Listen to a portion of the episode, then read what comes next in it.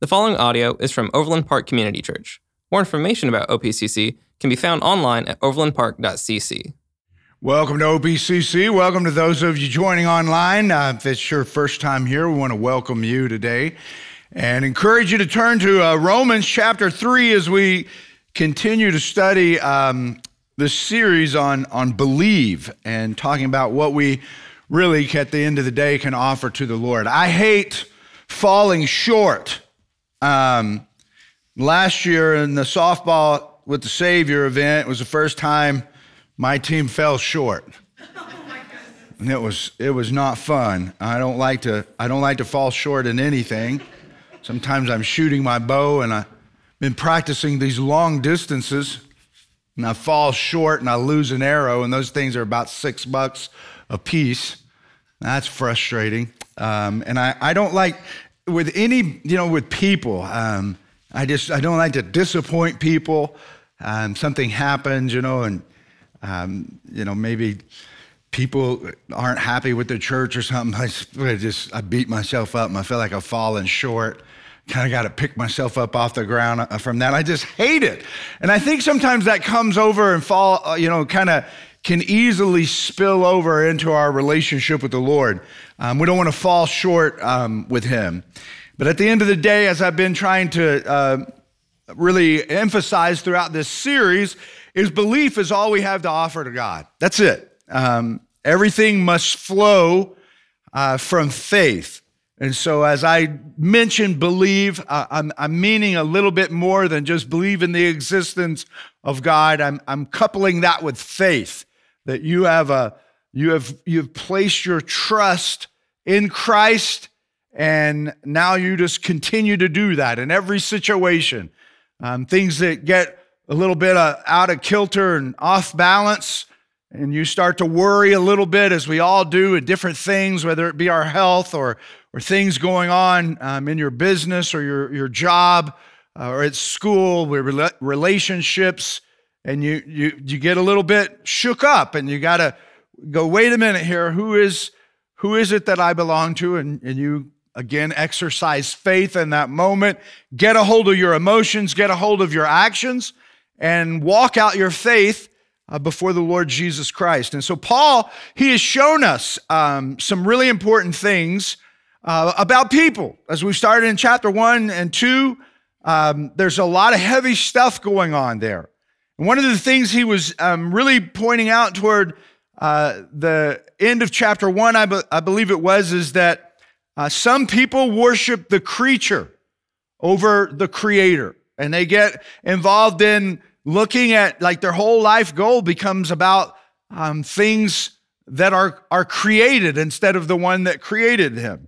And we can see that being played out in our culture uh, today. And then, and then there are some um, who invent their own gods, make a God in their own image, and begin to worship that in whatever capacity it may be, whether it's their, their career, and sometimes it's awareness that you're doing that and, and, and you're aware that you're, you've invented some kind of God and, it could be a, a, form of religion. It could be some other kind of idol in your life that maybe you're not even aware that you've done. Your pursuit of money or, or pursuit of fame or anything of that nature. And you create something uh, of your own God. And then there are others who compare and think they're okay because they're better than others or that they do some good. And so there's a comparison thing that goes on. We really dove into that last week. And then others simply rely on religious behavior. And Paul will continue to um, kind of blow a hole in, in that religious behavior piece uh, this week. Chapter three is one of the most beautiful chapters in all the Bible. Um, it, it is a, it's just loaded with theology. I won't try to unpack all of it uh, for you today, but but it, it is also a place where we start to turn a corner in the book of Romans. It's been heavy and been really heavy up, up this point, up to this point. And, and so before we make the turn, um, it's going to be heavy again. He's going to start again, and he's he's further fleshing out the, these ideas. And he started, you know, with um, you've got the natural revelation God speaks to us through the created order, and people end up worshiping that which is created instead of the one who created it. And we can look at nature and know that God exists. Um, God showed, the word showed us, Paul taught through how um, we've got the moral law and our consciences, that God has written the moral law in our hearts, that everybody knows um, about goodness we did man didn't invent goodness. It's just there. We know we do, we know there's a right and we know there's a wrong. And even the very word ought tells us that. We've created a word for it, ought. And why do we have that word? Why do we think that you should do good and uh, you shouldn't do bad? Why is that even there? Because we are created in the image of God and He has written the moral law in our heart, and all mankind knows that. And, and so then we, we get into um, the third category that we started to dive into a little bit was specific revelation. The God through the Bible, through the prophets of the Old Testament, the writings of Scripture, He gave us specific revelation about how to interact with Him. And that's why the Jewish people were chosen to record this uh, language that God would share with them about who He is and, and what He's done. And there would be the promise in that language and those words of a Messiah that would come and he would take away the sin of the world. And so then we get to the New Testament. God comes in the flesh, and that specific revelation, it takes on flesh. That's why the Apostle John in his gospel says, The Word, the Logos, became flesh and dwelt among us. And so the greatest specific revelation that we have is the life and testimony of the man called Jesus Christ, who was fully God and fully man. And so when we look at Jesus and we use the terms God as, as believers in Christ, Jesus is God, God is Jesus. It's just that Jesus is God robed in flesh. He comes to specifically reveal himself to all of humanity. And so as we um, make this turn, all of this in this heavy part is designed to teach us the magnitude of the grace of God. And, and, and so it's as if God talks about his wrath, he talks about his judgment, he talks about the wickedness of man. And you just, you read it and you're just like, ah. But it's all designed to make you feel exactly that way. And so today he's going to take in chapter three with this specific revelation and he's and he's going to just like really kind of put the pressure on and squeeze us with a load uh, a, a, tremendous load of truth about who God is and who we are and that's all designed again to show us the magnitude of the grace and mercy of God. And so to make the turn we start with this spe- specific revelation again with the word and Jesus and this is what he says in verse 1. What advantage then is there in being a Jew or um, value? What value is there in circumcision? Remember, he was talking about the Jews had the rite of circumcision, and that's what set them apart. And they were practicing a lot of the things that the law said to do.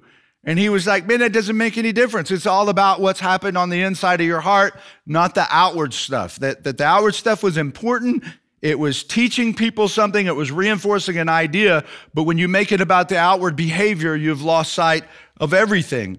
And so he says, What advantage then is there? What advantage is there in being a Jew? And he says, Much in every way, first of all, the Jews have been, have been entrusted with the very words of God. He says there's a, there's a huge advantage to being a Jew because the Jews were selected by God to receive the word and be a testimony to all of the nations of who God is. And so there is an advantage, he says, uh, of receiving the word, knowing who God is, um, being brought up in a, in a Jewish home that taught you about who this God is. He says there, there, there's an advantage in that. And he says, uh, but what if someone were unfaithful? Will their unfaithfulness nullify God's faithfulness? Not at all. Let God be true and every human being a liar, as it is written, so that you may be proved right when you speak and prevail when you judge. And so, what is he saying? He's saying, well, what, you know, the Jews receive the word. What if they don't do the word? Um, does that does that impact God? Like, is, is that, is that, uh, like, does that have any kind of value on who God is? And he says, absolutely not, man. He says that um, God will be proved right regardless of what we do. So a lot of times we think that as I follow the Lord, I'm adding value to God. No, not at all. There's nothing you could do in your life that would make God more valuable, more holy, better than he is today, better than he's always been.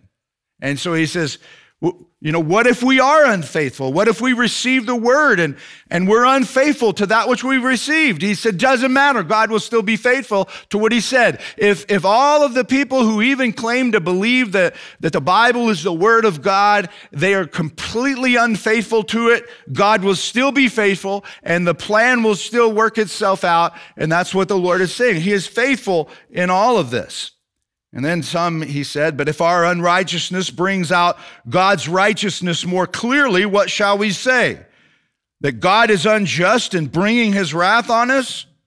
And he says, I am using a human argument. Certainly not. If that were so, how could God judge the world? Someone might argue. If my falsehood enhances God's truthfulness and so increases his glory, why am I still condemned as a sinner? Why not say, as some slanderously claim that we say, let us do evil that good may result? And he says their condemnation is their is just. Their condemnation is just. This is a an idea that goes all the way obviously back to Paul's time. He's dealing with it. It's called antinomianism. And it is that um, it, the righteousness of God is so pure that it doesn't really matter how we live um, that if we live and we sin and we are apart from God, it just means more of God's grace will be poured out in order to make us right. A lot of times people can get confused uh, uh, around the, the position of eternal security, that, you know, it doesn't matter how you live. If you're saved, you're saved. And sometimes a person might even say uh, something to the effect of, well, you know, it, it, I, I might be doing this right now, but, but God will forgive me.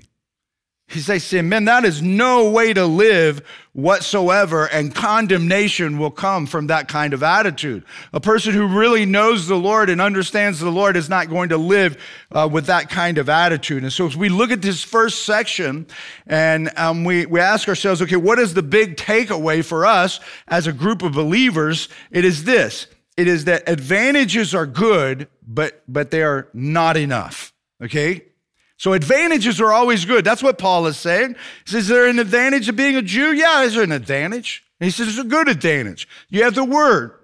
And I would say to you, man, advantages are good. You, you have an advantage today over a lot of people who have never been to church and heard the sound of the gospel. You have an advantage today. You're going to hear it. You're going to hear the gospel in its fullness, the best that I can do to explain it to you. That's an advantage. Uh, you have an advantage of having churches all over in the city that you live in. That's a tremendous advantage um, for us.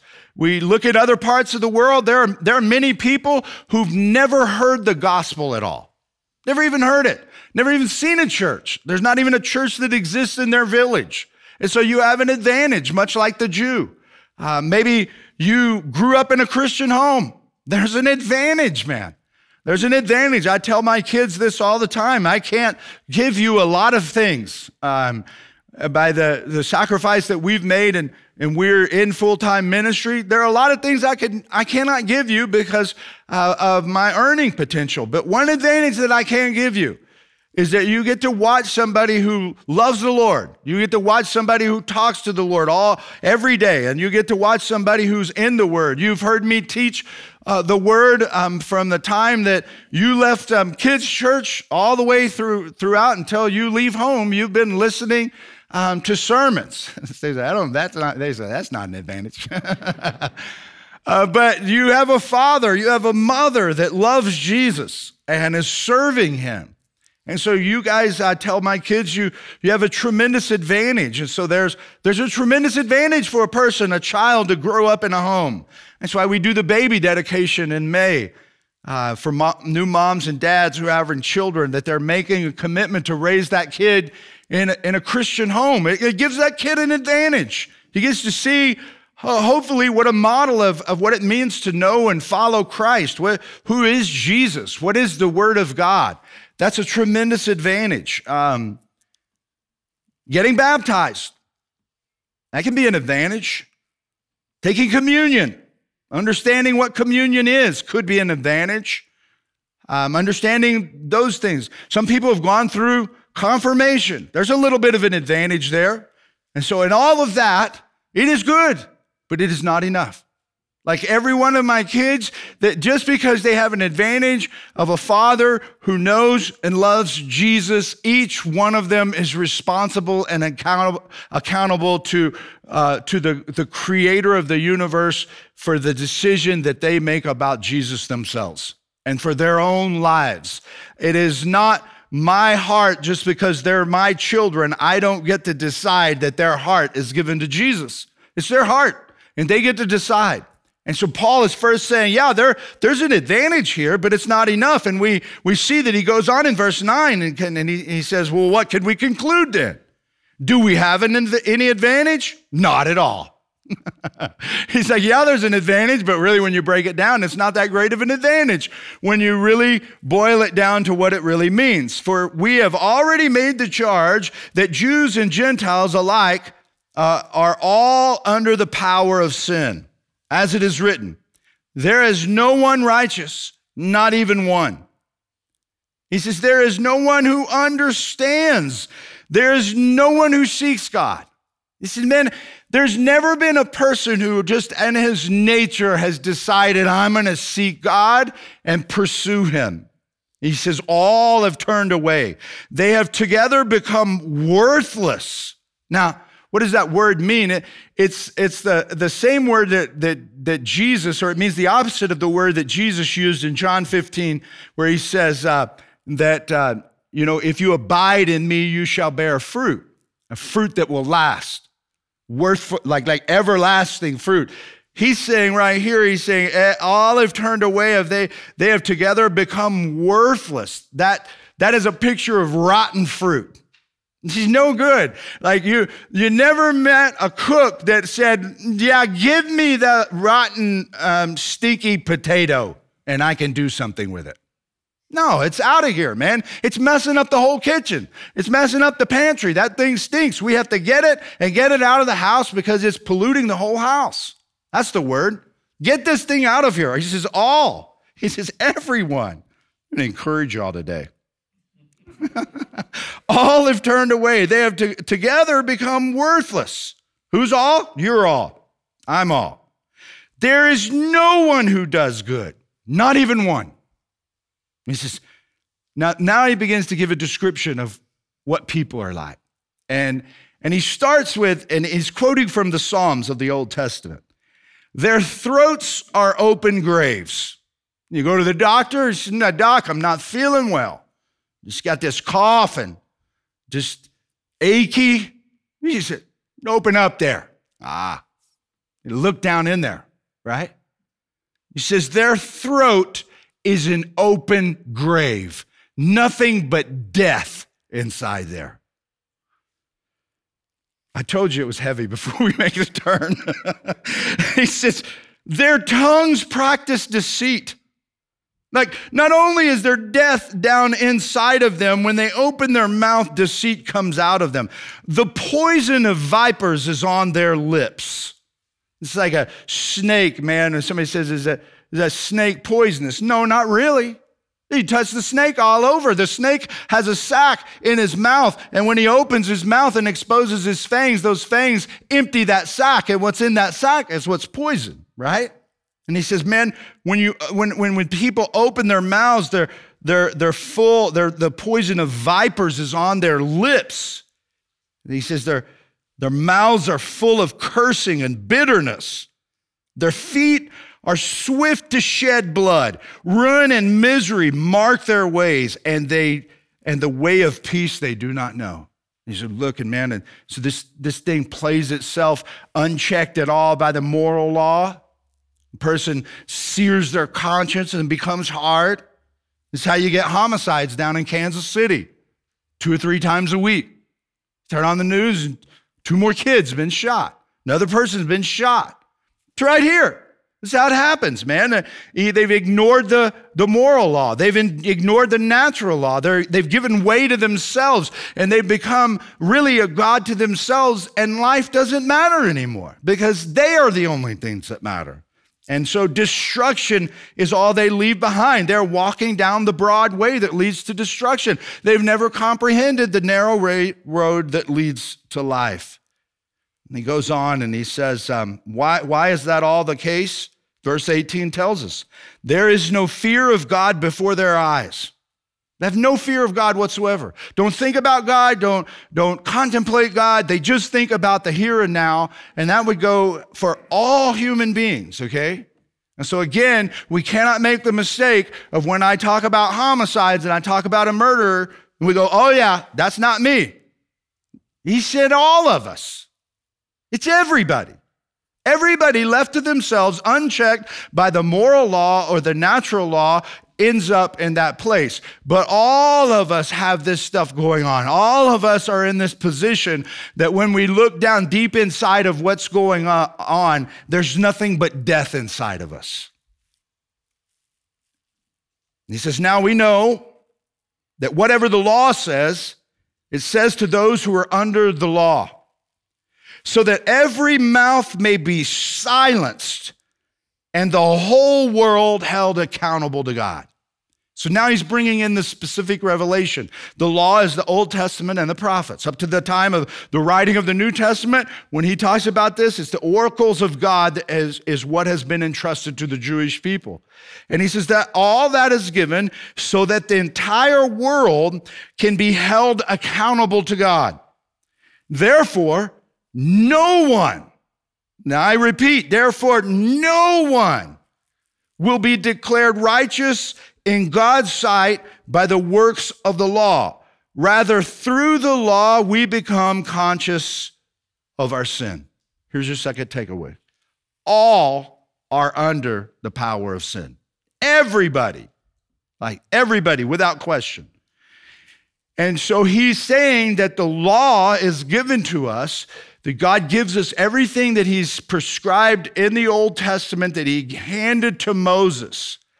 And so He made a promise first and foremost to Abraham, and the promise was passed down, and the family grows up, and eventually, um, through uh, time and reproduction, this patriarch Abraham's family turns into a nation. It takes centuries for it to happen and they're captive in Egypt, and then they're delivered by the leadership of Moses. God uh, supernaturally intervenes and calls Moses to lead them out of Egypt. And as he leads them out of Egypt, God comes to Moses and he gives them the law. And so that law is something of which they were to, to practice and adhere to. And so they started that process. And if you read through the remainder of the, the Old Testament, all it reads like is every once in a while someone did good and was raised up, and the people did pretty good and turned their hearts toward the Lord. But for the most part, they just kept missing the mark. They just kept missing the mark. He's like, this seems so unfair. Why would God, why would God do that? The law is given so that we become conscious of our sin. We recognize how far we fall short. And this whole section here is an, is an indictment against all humanity, you included, me included. And there, there, we can sum it up in three C's here, and it's our character, our conversation, and our conduct. Like left to ourselves, man, we just, we just, we just fail over and over and over again. And the more that we try to do the things that God has said that we should do in the Old Testament law, the more we fail, the more miserably we fail. We may have not ever murdered, and we get to the New Testament, and what does Jesus say? He says, he takes the law, and everybody says, Well, Jesus, I follow Jesus, I don't follow the Old Testament. Well, the Old Testament said, If you murder someone. Jesus said, If you have hatred for your brother, you are murder. Jesus takes the law from here and 10x's it, right? It's like impossible. Like the law says don't commit adultery. Jesus said if you lust in your heart, you've committed it. Like, wow. All are under the power of sin. Now, verse 12, I want to clue in on because it's really, really important. It, and it says um, that they turned away. The Greek word behind that turned away is ekklino, and it means leaning the wrong direction. Okay? So all are under the power of sin, all humanity. You, me, everybody. We're leaning, when we, we come into this world, we're leaning the wrong direction. We're leaning away from God. And humans, you see, we love sin. That's why we practice it. For the most part, I mean, people get engaged in sin, they, they enjoy it. And, and, and if, if we are in a place where we're ignoring our consciences and we're ignoring the natural law, um, and we, we don't yet know Christ, we can what we'll do to kind of compensate for some of the guilt is invent a God, whether it be that I'm going to try to do a lot of, I'm going to be a do gooder and I'm just going to help people. Therefore, it's going to be okay that I engage in this sin. Or I'm going to invent a God to my own liking that makes it permissible for me to live how I want to live. So I invent a God where I say, well, I don't need to be a part of a church. I don't need to be a part of the body of Christ. I don't need to believe the Bible. I just invent my own God. I say, well, I believe in God, but I just don't believe in the Bible. You see how that happens all the time. You see it everywhere if you pay attention. And so this leads to hatred of the of the law itself, which is specific revelation. So people who, who, who are postured away from the Lord and never posture back toward the Lord start to develop a hatred of the things of the Lord. And they start to love sin more and more because it, the law, and we hate the law because it makes us aware of sin. However, a true believer, you know what a mark of how do I know if I have come to a place of faith in my life and, and, and I, I have the Spirit of God in me? How would you know that? One mark of a true believer is that they always hate sin. Even when he, is, he or she is doing it, and always after he has done it, because it is completely contrary to the new nature. So, how do we know? One of the marks is like, like and I can testify of that. I can testify that I hate to sin. I hate it when I sin. And even in the midst of being engaged in sin, I, I, know when I'm sinning and I hate it. Like even in the midst of it, and when it's over, I even hate it more. And so there's something that has shifted in me because I didn't used to be that way. And so the question is, is so, so what has happened is that, that there's a work that has happened in me that I was postured and leaning in the wrong direction. And somehow I shifted and started leaning in the right direction. And what that created in me is it stirred me up and I have a hatred towards the things that are sinful in the world. And so how do we fix that? How do we go from leaning away to leaning to? Well, you do not do it by trying to observe the law. That's what Paul is saying. It would be like, um, and, and a lot of people, that's what they do, is they're like, well, you know, they hear a message like this and they, they, can, they, can, they can receive it the wrong way. And then it's like, yeah, I, I want to try to do better. I want to try to do better. And so, in order to please God, they just start trying to do the things. Sometimes they, well, I know what the Ten Commandments are. I'm going to try not to lie, or I'm not going to steal. I'm not going to bear false witness against my neighbor. I, am going to love God, and, and so I'm going to start. I'm going to focus on these ten, and I'm going to do them. And so they just try with all their might. It's the same thing. The same thing. You being able to do that. Okay and, and, and, with, and all the law with all of its different instructions about who God is. It would be like if we got on a dock on the East Coast somewhere. And it was a long dock, maybe about the length of the middle aisle here at the church. And we lined up, and I was there, and I was like, okay, guys, let's jump to, to England. And one guy, man, would be like, all right, I can see Shay, can't y'all? He's like loaded up, takes off running and jumps. And we're like, whoa, man.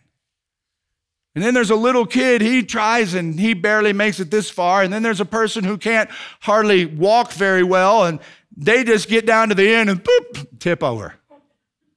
So we look at them, they're all in different places. But even the person who jumped the furthest is a long way from England. And the only thing different about him and the little grandma that fell off the end of the dock is he's just in deeper water. That's it. And so that's what happens when we're trying to perform. We just get into a deeper sin and it's the sin of self righteousness. It's where the Pharisees were. That's why he called them such, um, they, he called them vipers. John the Baptist said, You were like vipers. Jesus said, You're like whitewashed sepulchres. That's that open grave when you look inside of them. That's what they are. It's because they're trying to perform the law in order to get right with God instead of recognizing the law was given to make us conscious of our sin and to realize we fall short. That's what it does. It just shows us. And so then, whoo, we can make the turn. Amen. But he says, but now, in verse 21, apart from the law, the righteousness of God has been made known, to which the law and the prophets testify.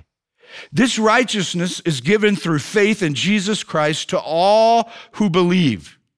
There is no difference between Jew and Gentile, for all have sinned and fall short of the glory of God. And all are justified freely by his grace through the redemption that came by Christ Jesus. God presented Christ as a sacrifice of atonement through the shedding of his blood to be received by faith. He did this to demonstrate his righteousness because in his forbearance he had left the sins committed beforehand unpunished. He did it to demonstrate his righteousness at the present time so as to be just and the one who justifies those who have faith in Jesus. Where then is boasting? It is excluded. Because of what law? The law that requires works? No, because of the law that requires faith. For we maintain that a person is justified by faith apart from the works of the law. Or is God the God of the Jews only? Is he not the God of the Gentiles too? Yes, of the Gentiles too, since there is only one God who will justify the circumcised by faith and the uncircumcised through that same faith. Do we then nullify the law by this faith? Not at all. Rather, we uphold the law. Here's your last takeaway no sinner seeks God, so God seeks the sinner. Jesus said in John chapter 6, no one can come to the Father unless the Father draws him unto himself. And so we don't start this thing with a person seeking God. Adam sinned, and what did he do? He fled, he hid, and God came looking for him. And so what happens when we are leaning in the wrong direction, we're away from God. We live in a lifestyle of fleeing. We're constantly hiding. And then God comes to look for us, and He does it through the foolishness of preaching like this, or preaching through another person. The gospel comes on your ears, and you're starting to feel the, the prompting of the Spirit. You say, What about the guy in the village that doesn't have a church? He starts to look at the sun rise and fall. He starts to look on his heart and go, I know right from wrong. Why do I know right from wrong? If he looks at the revelation that God has given, given him. He will continue to seek that out, and, and God will begin to move in his heart, and he will bring across someone in his path to share the gospel with him so that he can say yes to Jesus, because that is the only way one can be justified um, in God's eyes. And so when a sinner believes, has faith in Jesus and trusts in Jesus, what is happening is they are coming back to God. And what we have is a world in which we live even in the context of Christianity, is that some people talk about their goodness. Some people talk about other people's badness. And most people talk about both. But the righteous is a great word. You say, well, that like you look at a motorcycle and go, that's righteous. That's not what the word means. Okay? That's slang. Righteous means you're just You're right, like all of God and all of His holiness, all of His glory, all of His separateness, all of Him uh, about Him that is so far removed from us. That's righteousness. Okay? And so we can have that. And how do, how do the righteous get that? How, do, how does one become righteous?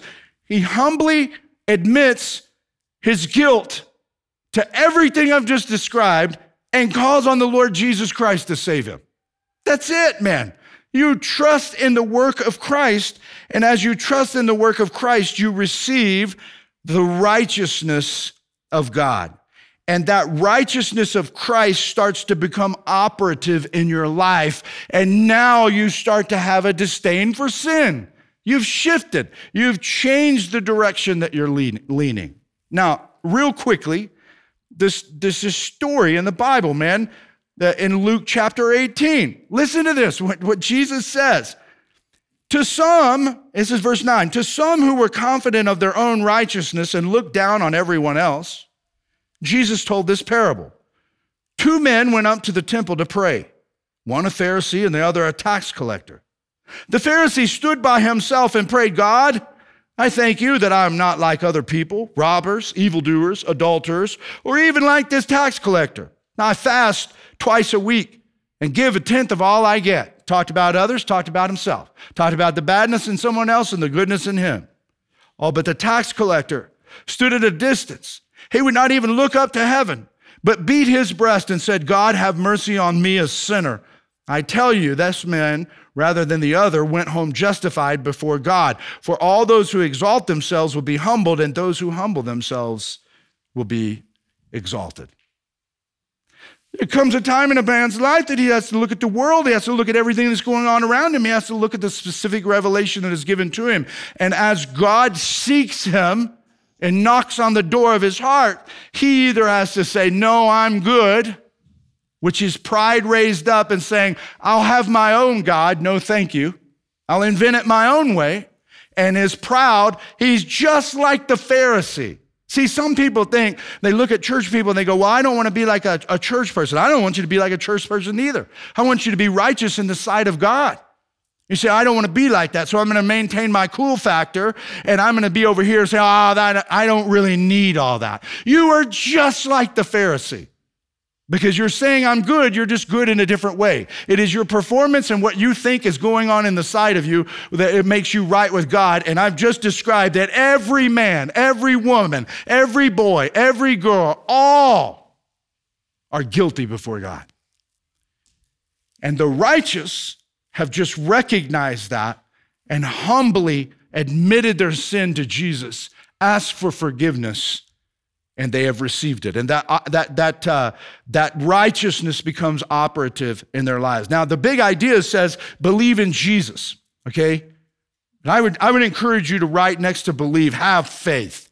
Have faith in Jesus. He says in verse 25, God presented Christ as a sacrifice of atonement through the shedding of his blood to be received by faith. This is the word propitiation.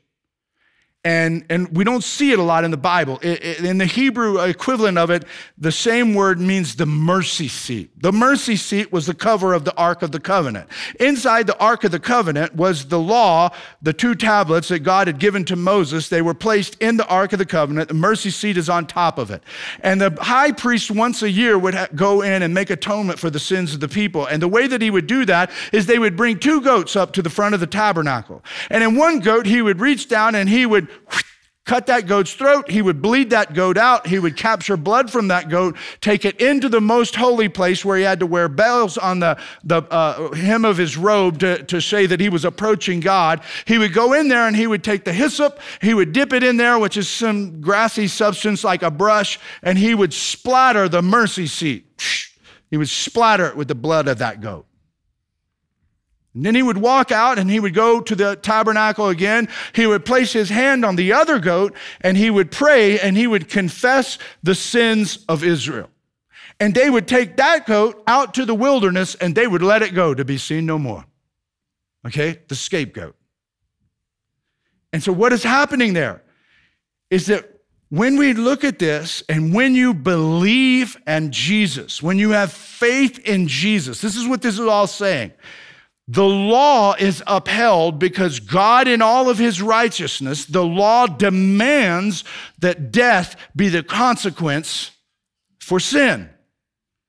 And so when you call upon Jesus, you're calling upon the blood of Christ that is shed for the salvation of the world. And so you're calling on that, and, and God is sprinkling the law, my justice that demands, because I am holy my justice demands that there be a consequence. The law is fulfilled, and then the sin is taken away. And so they had this picture given to them every, like it was just an, an annual thing that happened that they knew about. And then the, the, uh, the sins being taken out to the wilderness is like we, we forget about them. They're as far as the east is the, from the west, and uh, placed in the sea of forgetfulness. And that's what makes me righteous. And so it does not matter. It does not matter how much good I do. I don't become more righteous. And it does not matter if I am disobedient. I do not become less righteous. Because my righteousness is the righteousness of Christ as I'm covered by the blood of the Lamb. And so then I begin to think on that. And I'm like, geez, man, look at what God has done in me. I don't, I don't deserve this. He has made me right with himself. And now all of a sudden there is a desire inside of me to avoid sin and honor God. Not because I'm trying to make the world a better place, I'm not trying to uh, serve in the kingdom and preach the gospel because I'm trying to make the world better. I'm not trying to lay my life down pe- for people because I, I want people to look at me and go, man, look at what good he does. That's an admirable profession. I could care less about that. Like what I'm doing is trying to glorify the creator of the universe. Why am I doing that? Because I'm blown away. I'm blown away by what he's done for me. And so I don't do it to like get him to go, yeah, like that guy. He likes me. he just likes me. And, and, and there's, there's nothing I can do other than just to believe in him, call upon Jesus. And so I live to glorify Christ and not myself. And that's why I seek to obey the Lord Jesus Christ. Because my heart has been shifted, I've been changed. That's the gospel. And so, if you are a man or a woman or a boy or a girl and you have never fallen on your face humbly before God, you are still an open grave when you open your mouth and nothing but death is coming up out of your mouth when it comes to God. You say, Well, yeah, but I do some good. Yes, we're not saying you're, you're wicked in your behavior. We're just saying that who God is in all his holiness, he can't look upon you as righteous because you are not. And you know you are not. You know you fail miserably. You know you fall short. And if you're not careful, you'll be caught up in that place of brokenness and falling short and trying to please God. And that is just a, an awful way to live that the Lord doesn't ask us to live that way. You start to please God because you know you're right with Him. And then your behavior starts to follow because it's not something you're trying to do to perform like a circus monkey in front of Jesus. You just go, man, like, he's made me the showman of the show. Why, how's he done that? He's shared his righteousness with me. He's shared his glory with me. And that's why he calls me the body of Christ. I'm his hands, I'm his feet, I'm his eyes, I'm his ears. I'm walking on the planet bringing the good news of the gospel to all those who are in the same condition that I was in. The only difference is I've been redeemed. This is the word of the Lord. Every head bowed, every eye closed, no one looking around.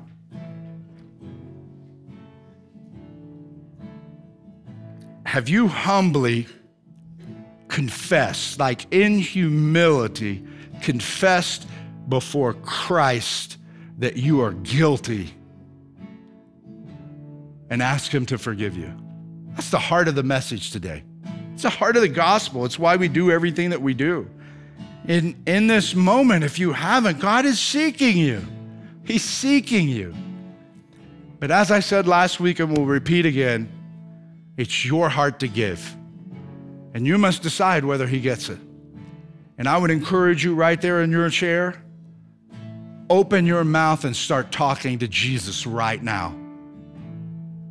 Or be proud. I'm so glad I'm not like that guy. I'm so glad I'm not like that girl. I'm so thankful, Lord, that I've got my stuff together. That's the way of the Pharisee. The way of the righteous is smoting yourself on the chest and humbly admitting, God, be merciful to me, a sinner. I'm guilty. And then you will know what it means to be saved and forgiven. Heavenly Father, we thank you for the gospel. We thank you that we do not have to rely on our own performance to walk in a right standing with you, that we place all of our faith and our trust in what you've done. And help us to live in that victory, Lord, to rec- recognize it is not what we're doing that makes us more righteous and what we're not doing that makes us less righteous.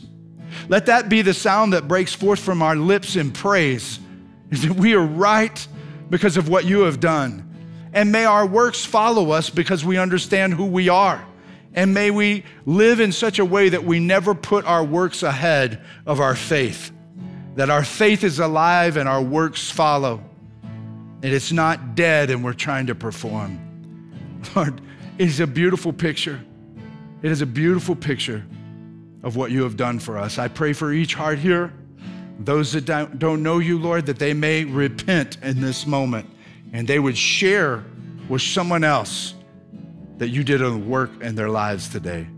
We love you, we thank you, and we pray these things in Christ's name, and amen. Thank you for listening to audio from Overland Park Community Church in Overland Park, Kansas. For more information, visit us online at overlandpark.cc.